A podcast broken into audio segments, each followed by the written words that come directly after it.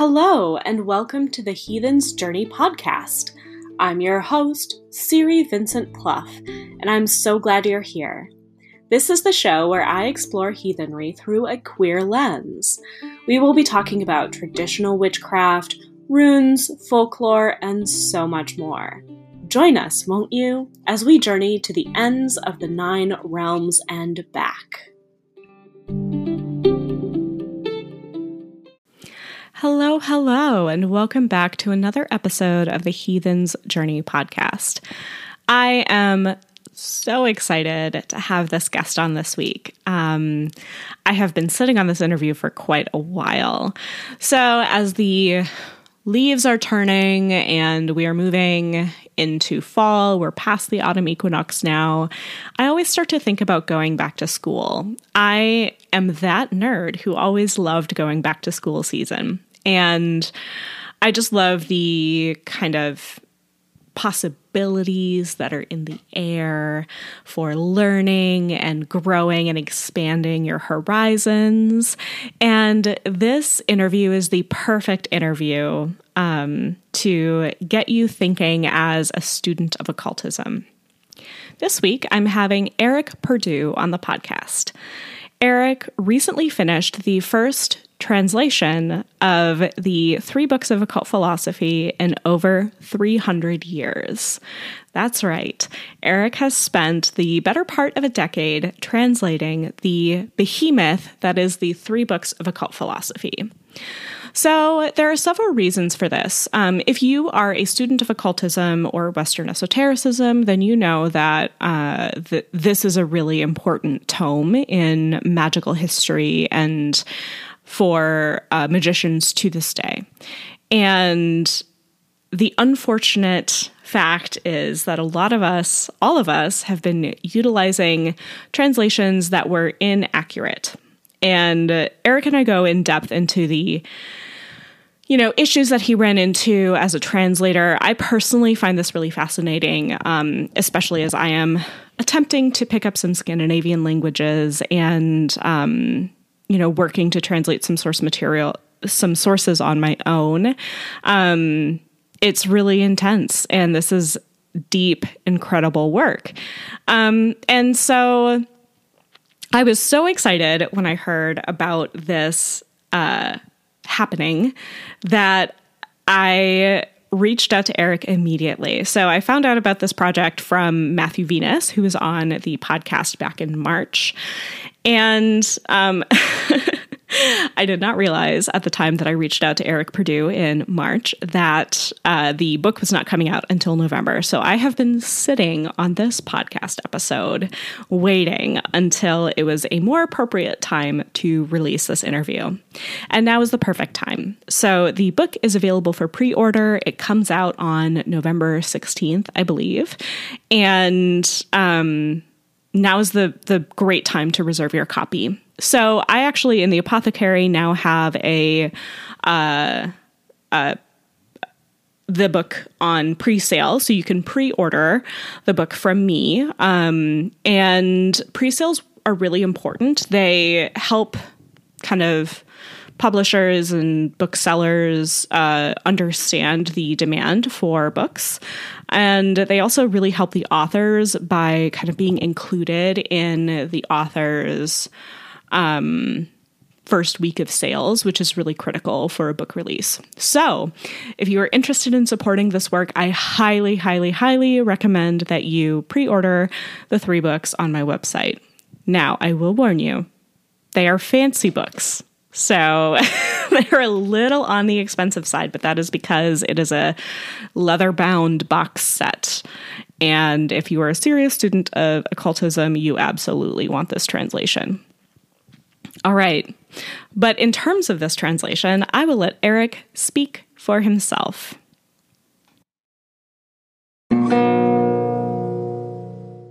Welcome to the podcast, Eric. It is so fantastic to have you. Um, so, by way of introduction, what is your current work? Um, we're here to talk about the three books of occult philosophy, but I know that you're also a magician and an astrologer working in different capacities. So, What is that mix for you? Thanks for having me. Um, well, yeah, my current work is very much still three books of occult philosophy. We're still uh, in we're in final editing stages, so it's in the forefront of my mind and my life right now.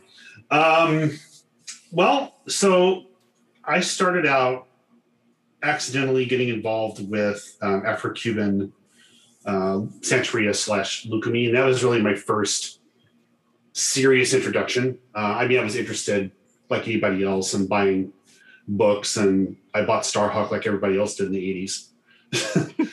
uh, and yeah, I bought books. Right, you know, I bought some Crowley and you know read some histories of the Golden Dawn. I figured that's what I had to do, and then I accidentally was introduced to uh, a Santero. Uh, I didn't know he was a Santero, and he didn't tell me he was.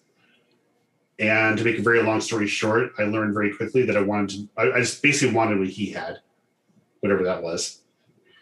And so I've been involved with that since um, 1990. It's been a, l- a little while. And I was initiated as a Santero or priest of Santeria Lucumí. We call it Lucumí um, in 2000. And I've been very active in that world since ever since. Um, and in 2005, my teachers, they, we call them godparents in Lucumí, he passed away, and I realized I needed to kind of get back to my basics a little bit. So I, uh, that's when I actually revisited Agrippa for the first time because he he talked to me about him a lot and he introduced me to, to Agrippa and Picatrix. And um, back in the 90s when no one was really talking about them, seems like. And um, that made me, you know, get back into astrology. And from reading Picatrix and Agrippa, I realized that the astrology that I had heard about was not the astrology I was reading about. And that put me down another rabbit hole. So um, that basically that's my other world is doing um, pre-modern, uh, you know, primarily medieval um, European and Arabic astrology and astrological magic.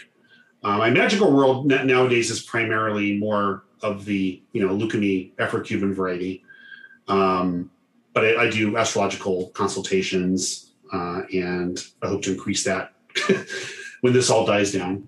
And um, and then you know I do some astrological astrological magic as well. So fantastic. Yeah. So that is a pretty good lead in to my first question for you, which is why a new translation of Agrippa? Why now?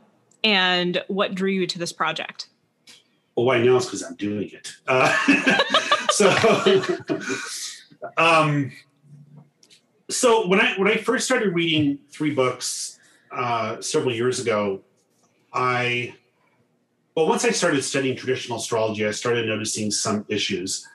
And I had a lot of conversations with uh, Christopher Warnock, who is, um, you know, kind of the, you know, I guess the the grandfather of modern uh, traditional astrological magic to most of us. He he got, I mean, he was really one of the early proponents in our in our time.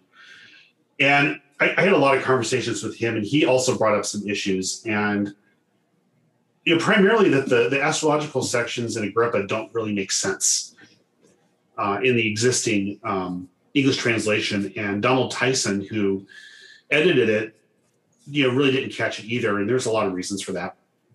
But um, so that, that was my first impetus was, was to to see really how far this went, and I because I'm a very orderly person, I started with chapter one.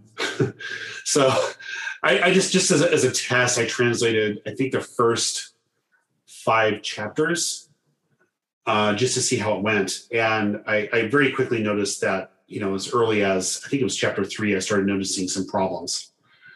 Um, some you know translation errors that were not astrological that that, that were actually mistranslations and I also quickly realized that Tyson was not sourcing Agrippa's actual primary sources as well. So I, I, thought it was important to approach this book on its own terms and exactly what the Latin says. And then at the same time, use sources that Agrippa would have had access to, as opposed to, you know, modern or 19th, 19th century sources, second or tertiary sources that Agrippa could not have had. Uh, I just want to get more into the problems, right? right. Yeah. so, um, so I think uh, we're going to frame this podcast episode around just like how to even begin studying Agrippa because um, it is a poorly translated um, until this new edition, a poorly translated 16th century text. Um, but it still has huge ramifications um, in occult history, of course, and therefore in occultism today. So, um, what has been the importance of the three books in you know your practice, and how do you see that sort of ripple effect? Well, I, I think it's to begin with in the, I think the importance in the history of the occult um, is huge because it's it, it as soon as it was published, it was it became a source book, and the reason why is because there really aren't that many books on magic that compile so many different sources together into one volume. So just from, from a, a convenience standpoint, it's um, it's it's important because you don't have to necessarily buy 200 the you know three books sources about 200 books. So you don't necessarily need to have all 200 of these books you know to get all the juicy parts out. And agrippa really did take the best material out of some of these books i think. Um, so that's important. And it became a source book uh, pretty much immediately anytime uh, anybody talked about planetary sigils um, the esoteric use of stones, plants, animals, uh, that kind of thing. Um, Agrippa's incense recipes, um, and just you know that kind of like worldview. It, it, it became uh, one of the sources of the Golden Dawn when they were formulating their system, uh, and that of course had a huge ripple effect in just 20th century magic in general because the Golden Dawn is so primary to 20th century magic. All roads seem to lead to Agrippa uh, at some point. Seems like, for me personally, um, that's what really made me understand that there was a an important philosophical and practical break between modern and traditional magic and astrology.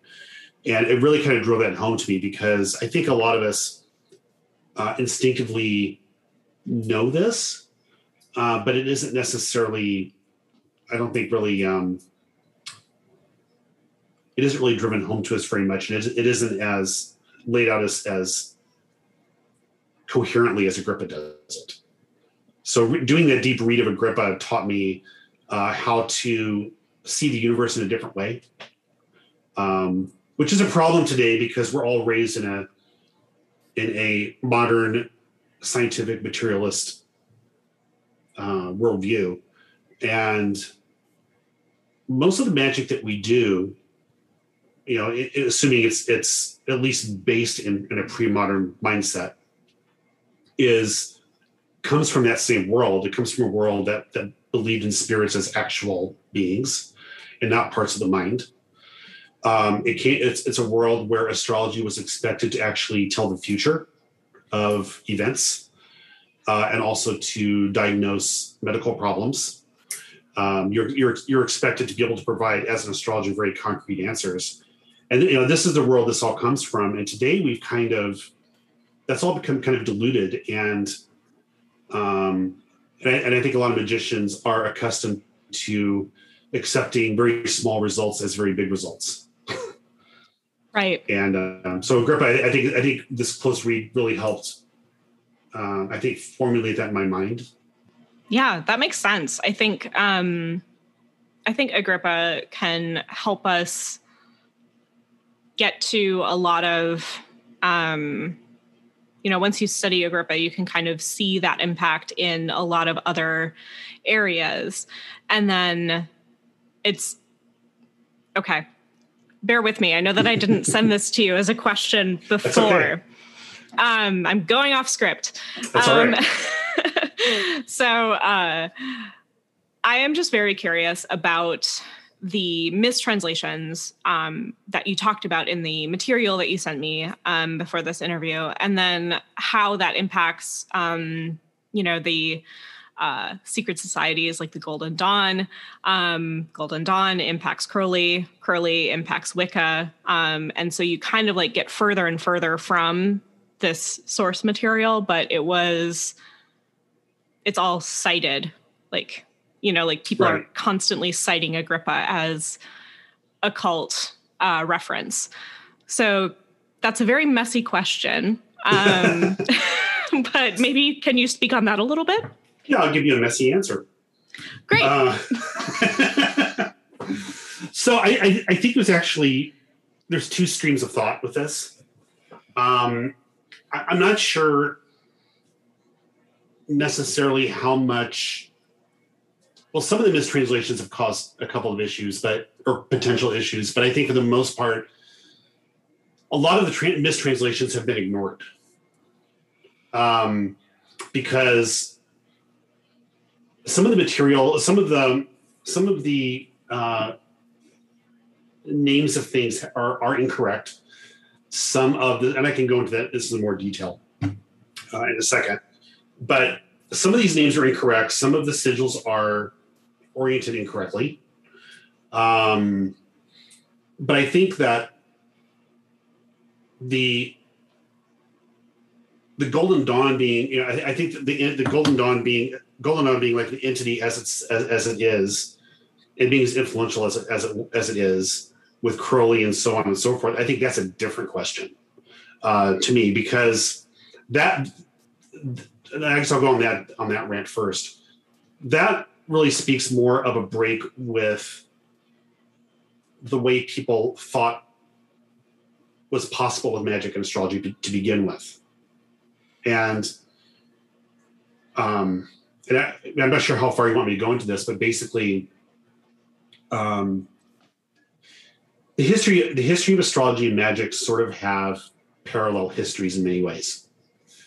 And you know, they were they were you know in the old days they were intertwined, and with the development of the Enlightenment in Europe, um, the importance of magic and astrology were of course degraded a lot. And in the, in the 18th century, the 1700s, the, the, the practice of magic and astrology, at least, you know, textually speaking, um, wasn't quite as prevalent.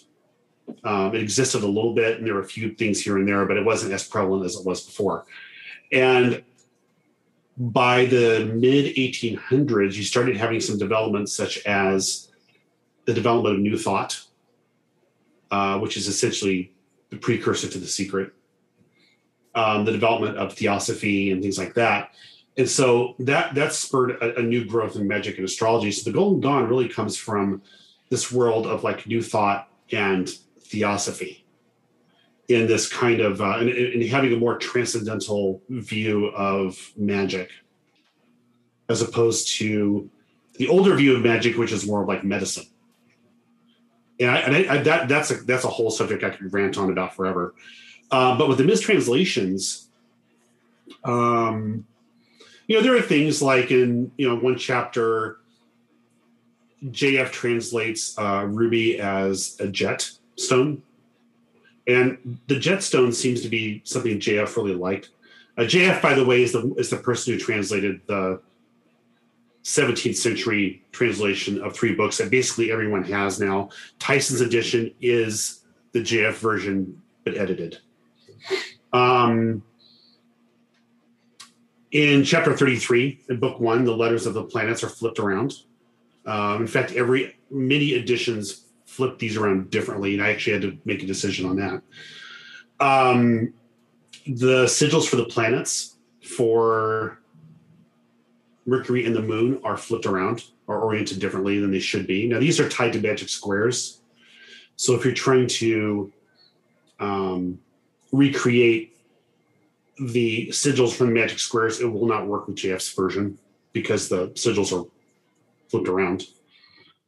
Um, that should drive every chaos magician nuts. Yeah. um, there's a lot of astrological terminology that's incorrectly translated, and I I think that to a certain extent, I you know Tyson can be forgiven on some of this because the modern study of traditional astrology really hadn't gotten too far when his edition came out. So Tyson just did not have a lot of material available to them. Um, so, example, um, JF translates the um, so there's, there's, something called the decans, which I think are kind of popular now. um, the decans are 10 degree divisions of the zodiac, so there's 36 decans. And um, in astrological magic, each decan has a, a, a spirit associated with them. Um, and it's also one of the measures of planetary strength in traditional astrology. But JF translated decan as faces and heads. Oh. Which makes no sense. Right. I said was, be partial. Oh, sorry. Go ahead. Oh, I was going to say there was another one um, that was uh, instead of uh, profection, um, yeah. it's profection. Yeah. So the way JF translated it is um, this is from chapter 59 of book one. He says, you know, the most effective dreams are when the moon runs through the ninth sign of the nativity or the revolution of that year. Um, or the ninth sign of the sign of profection. That's what it's supposed to be. And JF translated profection as perfection. So traditional astrology, profections are a predictive tool. Uh, a profection is where each sign represents a year. Uh, the first, so on the ascendant, the rising sign, that's going to be your birth year. So you're born, whatever your rising sign is. Let's say it's Aries. Um, so Aries is going to be your for the year you were born. On your first birthday, you move down to the second sign, which is Taurus, which would be the second house in your chart. And you keep circling around each iterations of 12. So you have 12 year cycles. Um, so he translated this as perfection. So Tyson made a note saying that um, he, basically tried to understand what perfection meant. So he thought that perfection meant a full moon. So you had to wait for a full moon.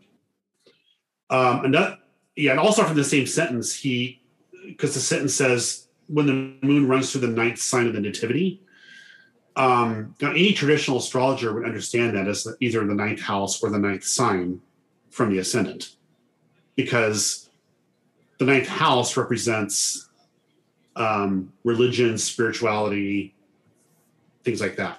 Uh, also academics, but that's beside the point. and travel. But uh, but dreams would be ruled by the ninth house, so that, that's why he would have said that. Um, Tyson didn't understand that, and he said that it meant the ninth sign from your sun sign. Oh yeah. Yeah, which That's is problematic. Difference. It's a huge difference, and also traditional astrologers didn't do sun signs to begin with. Right. right. So yeah, uh, but the, the thing with decans is interesting because he said faces and heads, and the so you know one of the alternate names for decan is a face, and you'll see that a lot in traditional literature. So JF obviously looked at this and saw faces, which is correct. And then, you know, decan, and the Latin for decan is decani or decani. And um, I don't know where he got heads from. So I think he just kind of guessed. Um, another astrological one was there's an astrological concept called a term or bound which is a uh, they call them an essential dignity. It's it's another way, just like decans, of determining strength. And um, and there's five terms per sign. There's uh, the the five non luminaries rule a de- uh, rule a term, and um, JF translated that as mark. And uh, yeah, and Tyson made a footnote saying that it means the degree of a sign. I mean the degree of the zodiac. Sorry. So there'd be three. According to him, there would be 360 marks. I guess, but yeah, it's a totally different idea. Wow. Yeah. So clearly, this is a very necessary translation. Um, I think so. yeah. Just to kind of correct a lot of this stuff, what are the ramifications for, um, you know, ceremonial magicians um, I'm thinking ceremonial magicians in particular because most of the people that I know that really run with Agrippa tend to be ceremonial magicians. Mm-hmm. Um, but what are the ramifications for modern um, occultists who have been working with either the Tyson translation or previous translations of Agrippa? Well, I, I think first of all, some of the materials are wrong. Yeah. So I've already run into that with astrological magic um, because, you know, for instance, it says um, I wish I could remember where it is now, but it's I think it's in the chapter of yeah, it's, it's a chapter on fixed stars where he talks about the the stones that are attributed to each of the fixed stars, and um, I think it's the one for Regulus, if I'm not mistaken, is usually in fact, almost everyone translates it as um, granite. So we have a lot of astrological magicians making um, rings for Regulus with granite, um, but the actual stone is garnet. That, that's a big difference. I mean, you know, granite maybe, but it's kind of funny. The Latin, the Latin is is as close as the English is to the two words. It's one letter different. Um, so it's that. I mean, I, th- I think the materials are, are a big one, and I think that knowing that the sigils are oriented incorrectly is important. I, it, you know, I, I don't think it really invalidates the magic of the sigils, but it, if you're trying to recreate it, it definitely is important, um, for sure. Um, but I think I, I think that for some ceremonial magician, um, the materials are going to be the most obvious thing. Making sure you have the right stones, plants, and that kind of thing. Um, Unfortunately, some of these just can't be translated though, um, which makes me think that Agrippa didn't really know some of them himself. I think he was just you know copying in some cases. Um, but also the Agrippa lays out the magical worldview from bottom to top and top to bottom, as above, so below, um, very systematically. And I think that that's probably the most important feature of this because most books on magic that are written at any time, but especially today, are tend to be very technique heavy. So people are essentially copying these recipes over and over and over again without really knowing why they're doing it. Mm, hmm and I think that's absolutely vital to this. I mean, yeah, they know why, to the sense that they're doing it for a spirit or for a particular result. I mean, that's obvious. But, you know, where is this in, you know, I guess in relation to the universe? And why should this even work for you to begin with? Right. yeah. Um, yeah, I think that that's a really important aspect of it. Um, that, you know, when I'm teaching um, my own students in witchcraft and magic, um, I like to say, all right, start with the why and then build. Mm-hmm. Um, you know, start with why you even want to do the spell and then go from there. Um, which feels just very rational to me, which is probably you know, uh, I don't know, indicative of something. Um, but it should be rational though. It should, yeah. Like it, it should, you should also be doing magic for a purpose, I feel, right? Yes. You know, like not just to do it because I've definitely seen people just do magic constantly and you can lose yourself. Well, that, that, to me, that kind of, again, goes back to what I was saying earlier is that, you know, we, we kind of have this preoccupation with seeing magic as this transcendental act. And so, you know, if you look at our beloved, um, you know, social media posts and forums, which we all love, um, you know, there's a lot of talk about, like, okay, well, I did this, okay, I did this ritual and it worked for me. Or they'll say things like, oh, I got a feeling. Okay, the flame was flickering in a certain way, so I know that that spirit was there. And that might be, and those things might have been might have worked for you. But the thing I can't shake is that this is something that I think is kind of of um, I, think has become highlighted to me because of my Afro-Cuban experience is that um, there's a there's a diminished um, there's there's a diminished expectations actually yeah diminished expectations right now so the magicians are expecting less from the magic. So when those little things happen it be, the the the, the then, then the belief is that okay something huge happened. And, right. um whereas what, what i've seen with with again this i'm speaking this in afro-cuban sense that i've seen extremely big things happen even though nothing appeared to be happening during the actual ceremony. And mm. And, I, i'm saying things like you do this ceremony because you need to have x y and z happen and those exact three things have to happen and if those things don't happen then the magic just didn't work regardless of flickering flames and shivers that you got or whatever um it either worked or it didn't work. And at the end of the day, that's how we have to be approaching this magic. You know, the the we're not really here to, you know, have our heads in the clouds and, and, just to, to mindlessly, you know, devote ourselves to these spirits. At the end of the day, the spirits should be working for us. And we should be expecting something from that. I was talking to Johannes the other day um, about just this very topic of like, you know, knowing results and tracking results and uh, doing magic for specific purposes. And um, yeah, it just, it was really resonant, basically. You know, he was like, yes, I am a professional magician and I do magic and get results for people.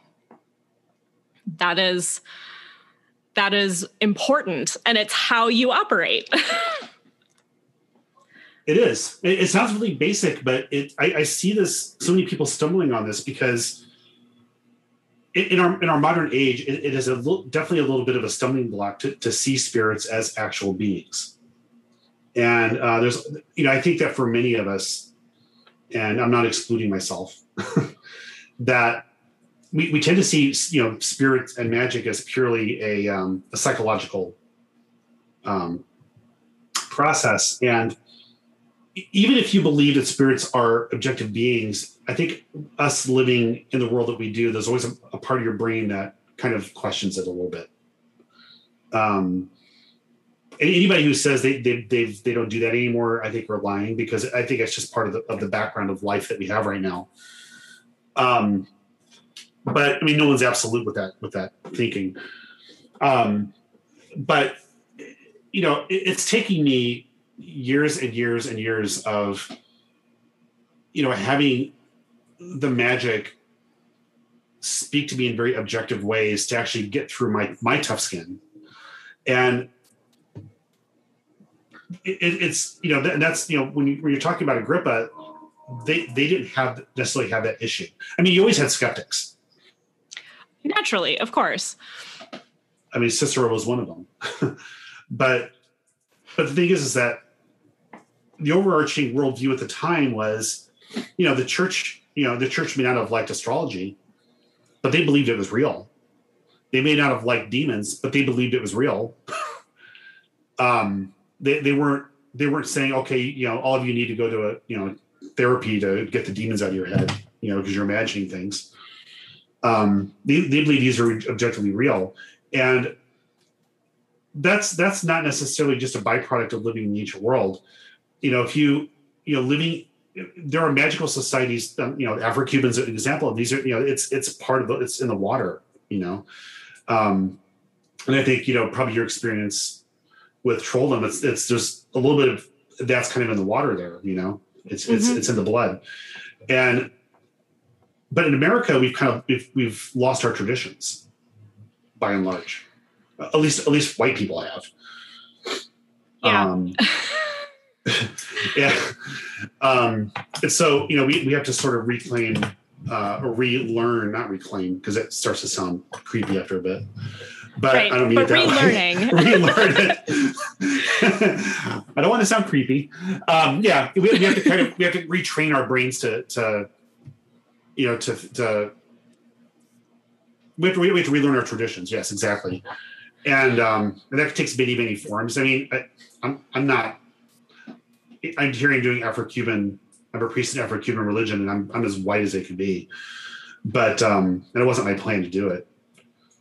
But, um, but I mean, it's, it's there. And there are a lot of places, there are a lot of cultures in the world today that have that magical thinking sort of, you know, like I'm saying in the water, it's just there. Even even if they're not necessarily working in a particular tradition per se, um, it's just there. I was talking to my godmother about that recently. Yeah. She, you know, she's Cuban, and she said that you know Cuba that even you know not everybody is you know is a practitioner of Lucumí. Um, pretty much everybody calls themselves Catholic, but you know they're, they're not all into Lucumí. There's a whole there's a lot of traditions in Cuba that, that you know some of them aren't as popular in America, um, but there are a lot of tra- traditions there, and you know it could be you know you could be Lucumí, you could be um, you could be just you know working in, in spiritism, you could be um, you know part of the Abacuá, or you could be Palo Mayombe, all these other things, or you could just be a Catholic. And even if you're just a Catholic and you, you don't identify with any sort of African or esoteric um, tradition, um, when the shit hits the fan, that's where they go.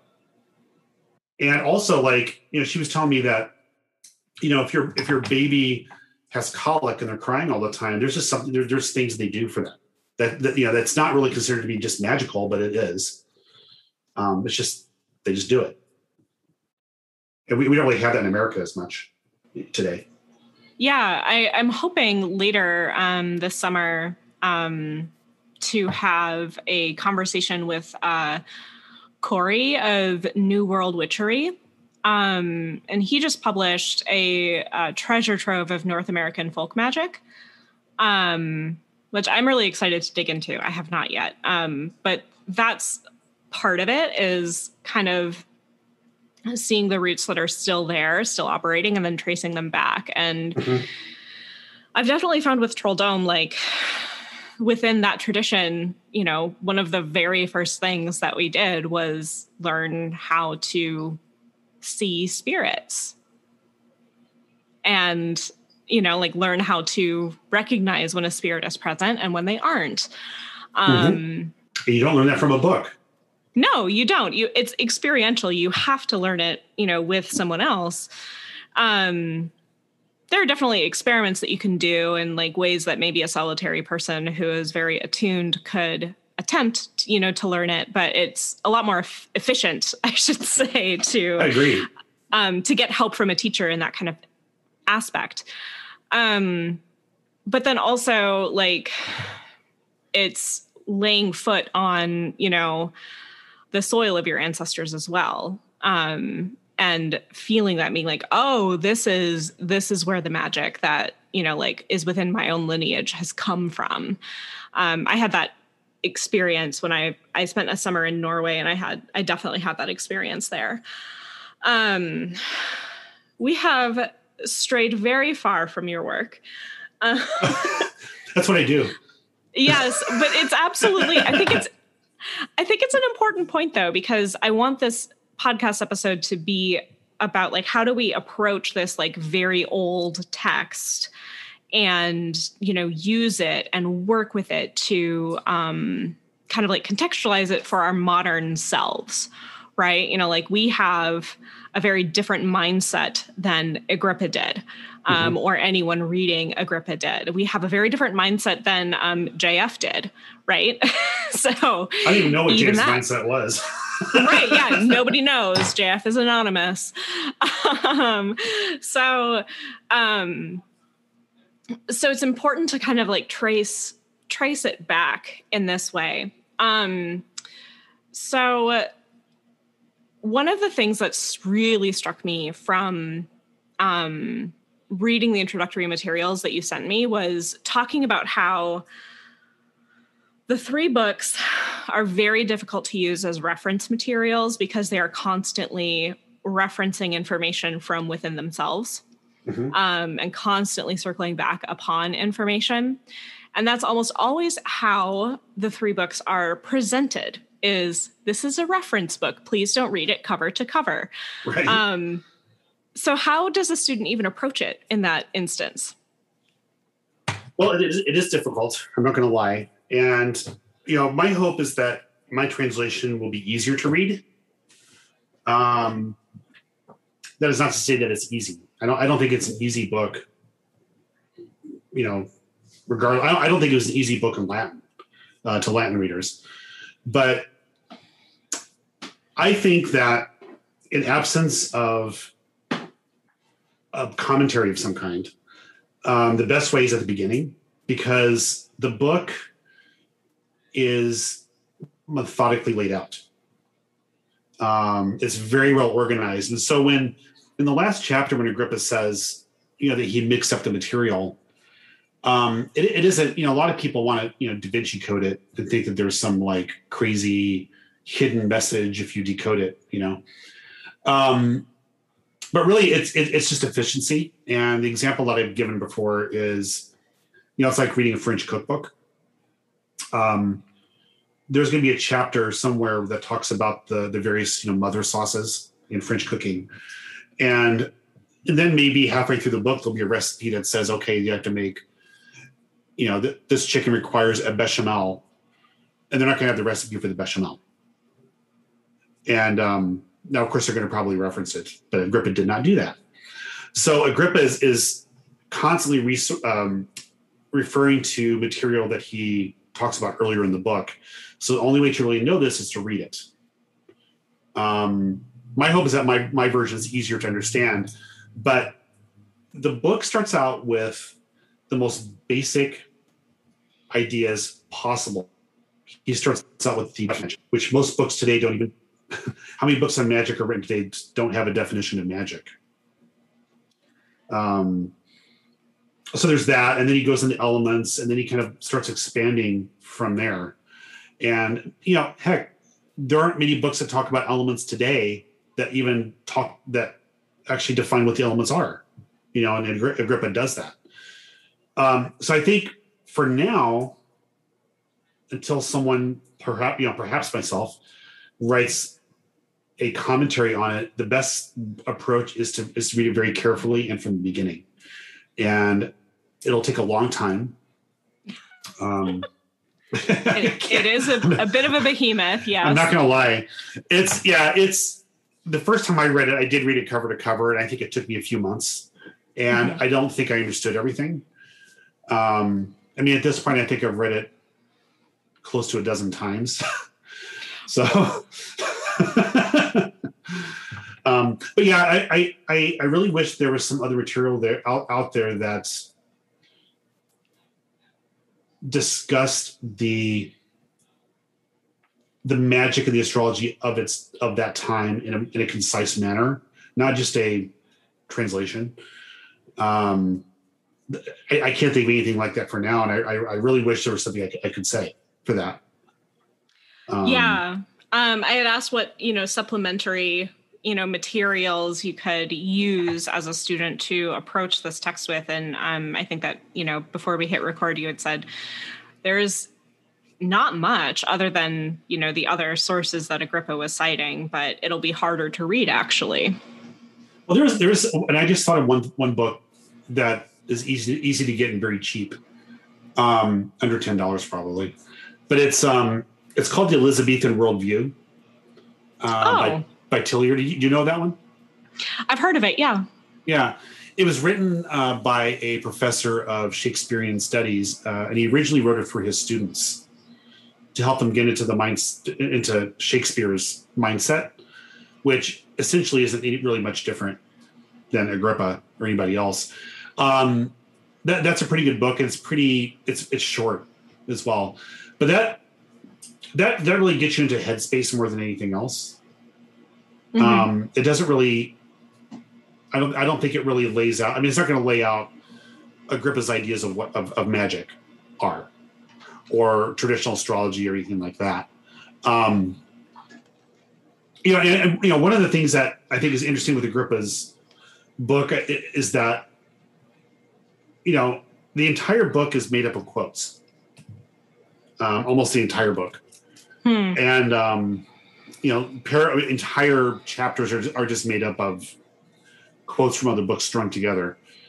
Um, and but the interesting thing is that Agrippa was using these quotes for a couple of reasons. Um, first of all, to show that to show his scholarship. That's the way people did it back then. Um, but the other reason is that he was formulating his own argument on on magic, Hmm. and he was doing this by quoting other people. But Mhm. he, you know, William Burroughs style was, you know, kind of like cutting and pasting pasting these together to a new idea, and to his own personal idea, which is a, fascinating concept to me. Um, so you know, part of this was that he was, you know, an- he was answering some problems that, you know, as much as he followed Ficino and Trithemius and people like that, you know, there are certain holes in, in their arguments, like in what what the role of spirits are and that kind of thing. So Agrippa was was trying to answer those problems or try to solve those problems by quoting Ficino, Trithemius, and church fathers and other people. Um, and I, again, I don't think anybody has really done that, which is why I can't think of any any other primary sources. Because even if you go or any um, introductory sources, because you know, in a sense, Agrippa is that intro, introductory source. Just hard to read. yeah yeah a, a difficult for the modern um the modern eye uh text to read um it seems to me like a lot of it would be helpful for there to be like a series of books on magical history but that actually talk about like the techniques um of magic that come out of those different periods in time um That would be interesting. kind of like a like a historical reference like i know that this is you know like the author recognizing that this is not how we do magic now but that um there are some techniques that you can still use um It's almost like a- what Thorndike did with the hit with the history of magic, except from the standpoint of a practitioner. Right exactly yeah um what has surprised you the most about this work Well, I think a couple things that spring to mind is one, I didn't real I didn't realize how much of the book was made up of quotes. I think it's a surprise to most people. Um, and I had those all footnoted, but it's it's um a lot of ideas that we attribute to it to Agrippa really aren't his. Um, you know, it just I mean, I guess the way he put this together is his idea, but it's he's using other people's words, which is I don't know to me, to me again, it's a fascinating idea. Um, I can't imagine writing a book that way today. Um, can you imagine trying that with your library? oh my god Whew. things would get strange quickly Things would get strange, and you get sued quickly too. yes Um, absolutely the other surprise to me was that was how few books on magic Agrippa really quoted. Um, there, he basically didn't quote any grimoires in the book. Um, you know, it, unless you count Picatrix as a grimoire, um, but even that is quoted in a, I don't know, kind of a strange way because it's not really just a straight quote. He was again copying and pasting different things together, and Picatrix is part of it. Um, but he he was essentially, um, I think he wanted to wanted to keep things kind of conservative because he's already in dangerous territory with the subject matter. Um, so for to a large extent, he's quoting established writers on on well church fathers. He quotes the bible. He quotes uh, a lot of commentary on the european style of Kab- uh, kabbalah and things like that. So he, he kept things very conservative in a lot of ways. Um, so it wasn't like he was sourcing i, I, expected to learn of some new grimoires or um, or just magical material in general um, from translating it, and then I realized that you know it really wasn't that spooky. Um, which I might turn some people off. I mean, I think I think some people might be expecting to, you know, find a another you know Keys of Solomon or something out of it. You're not you're not going to find that, uh, but you will learn how to approach the Keys of Solomon from reading this. Um, but yeah, that that was a surprise to me. Fantastic. Um, all right, so I'm formulating a question. This is a messy question again. Um, okay. Perhaps does not have a, an answer. Um, I know that a lot of uh, folk magicians, um, you know, had access to resources like the, you know, books, three books, um, and two grimoires as well. Um, so, how what would you say is the influence of the three books on kind of folk magicians operating in Europe, both contemporary contemporary to Agrippa and then moving forward? My suspicion is that a lot of folk magicians also used it as a reference book. Yeah. And I don't think that they were necessarily trying to find um, trying to discover a new way to think. I think that they were mining it for material. So, right. uh, I mean, his, his, his chapters on the planetary uh, correspondences of herbs and stones and whatnot um, is huge. I mean, that that's a huge influence. Um, not as unique as it seems like it would be, but it's a huge influence. Um, so I, I think that was a primary use, and of course, just the you know the. Um, I don't think that Tyson was trying to fool anybody, but it was it was used to make the book palatable. I think, I think you know, mm. by the publisher, but um, but the graphics that are in the original are mostly mostly things like sigils, and um, that just by itself is a huge influence because I, I can't think of any books that are earlier.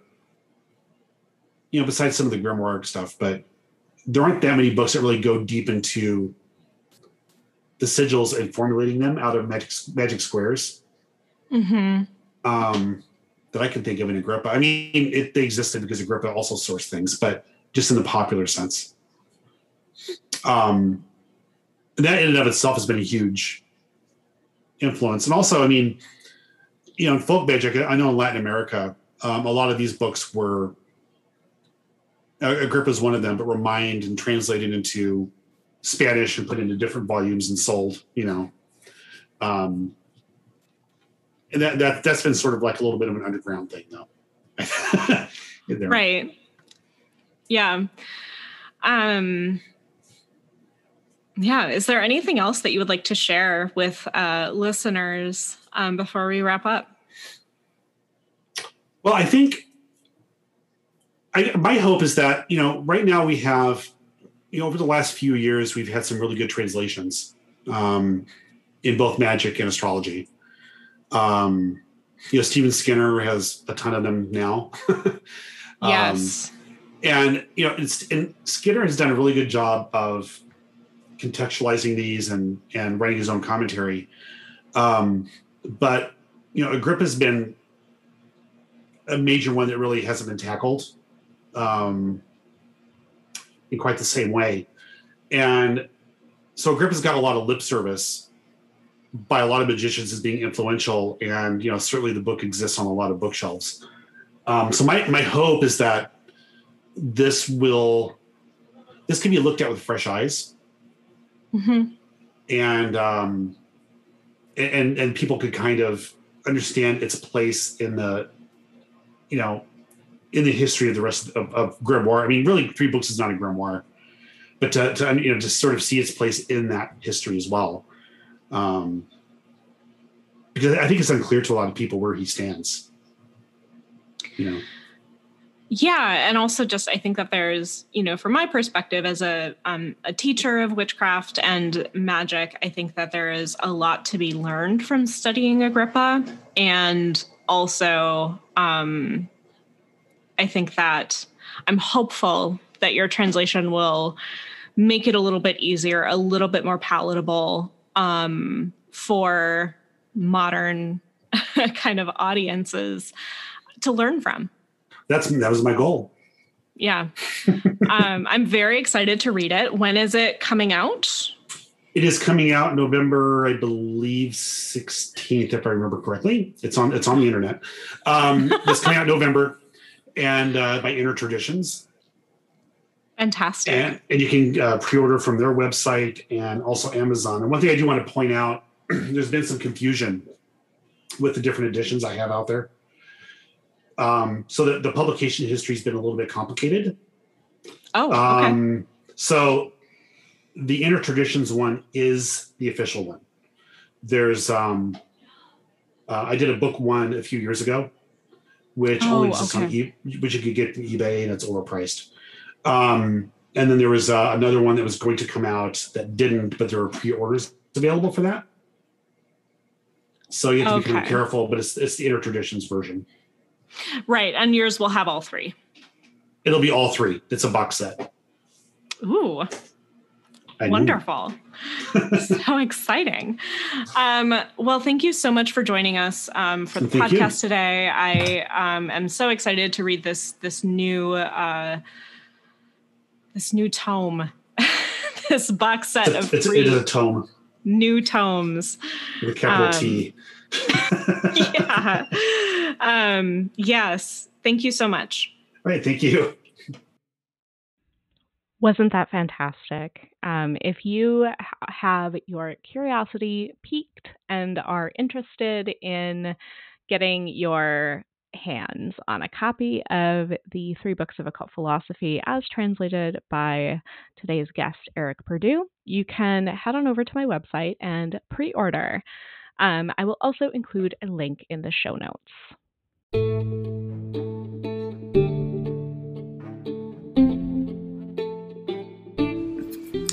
And that is it for today's episode of the Heathen's Journey podcast. A huge thank you and shout out to all of my students and patrons for making this work available. If you want to become a patron and support the podcast, head on over to patreon.com slash northern lights witch. I post full moon and new moon ritual guides, rune readings for each of the turning of the zodiac season, and so much more.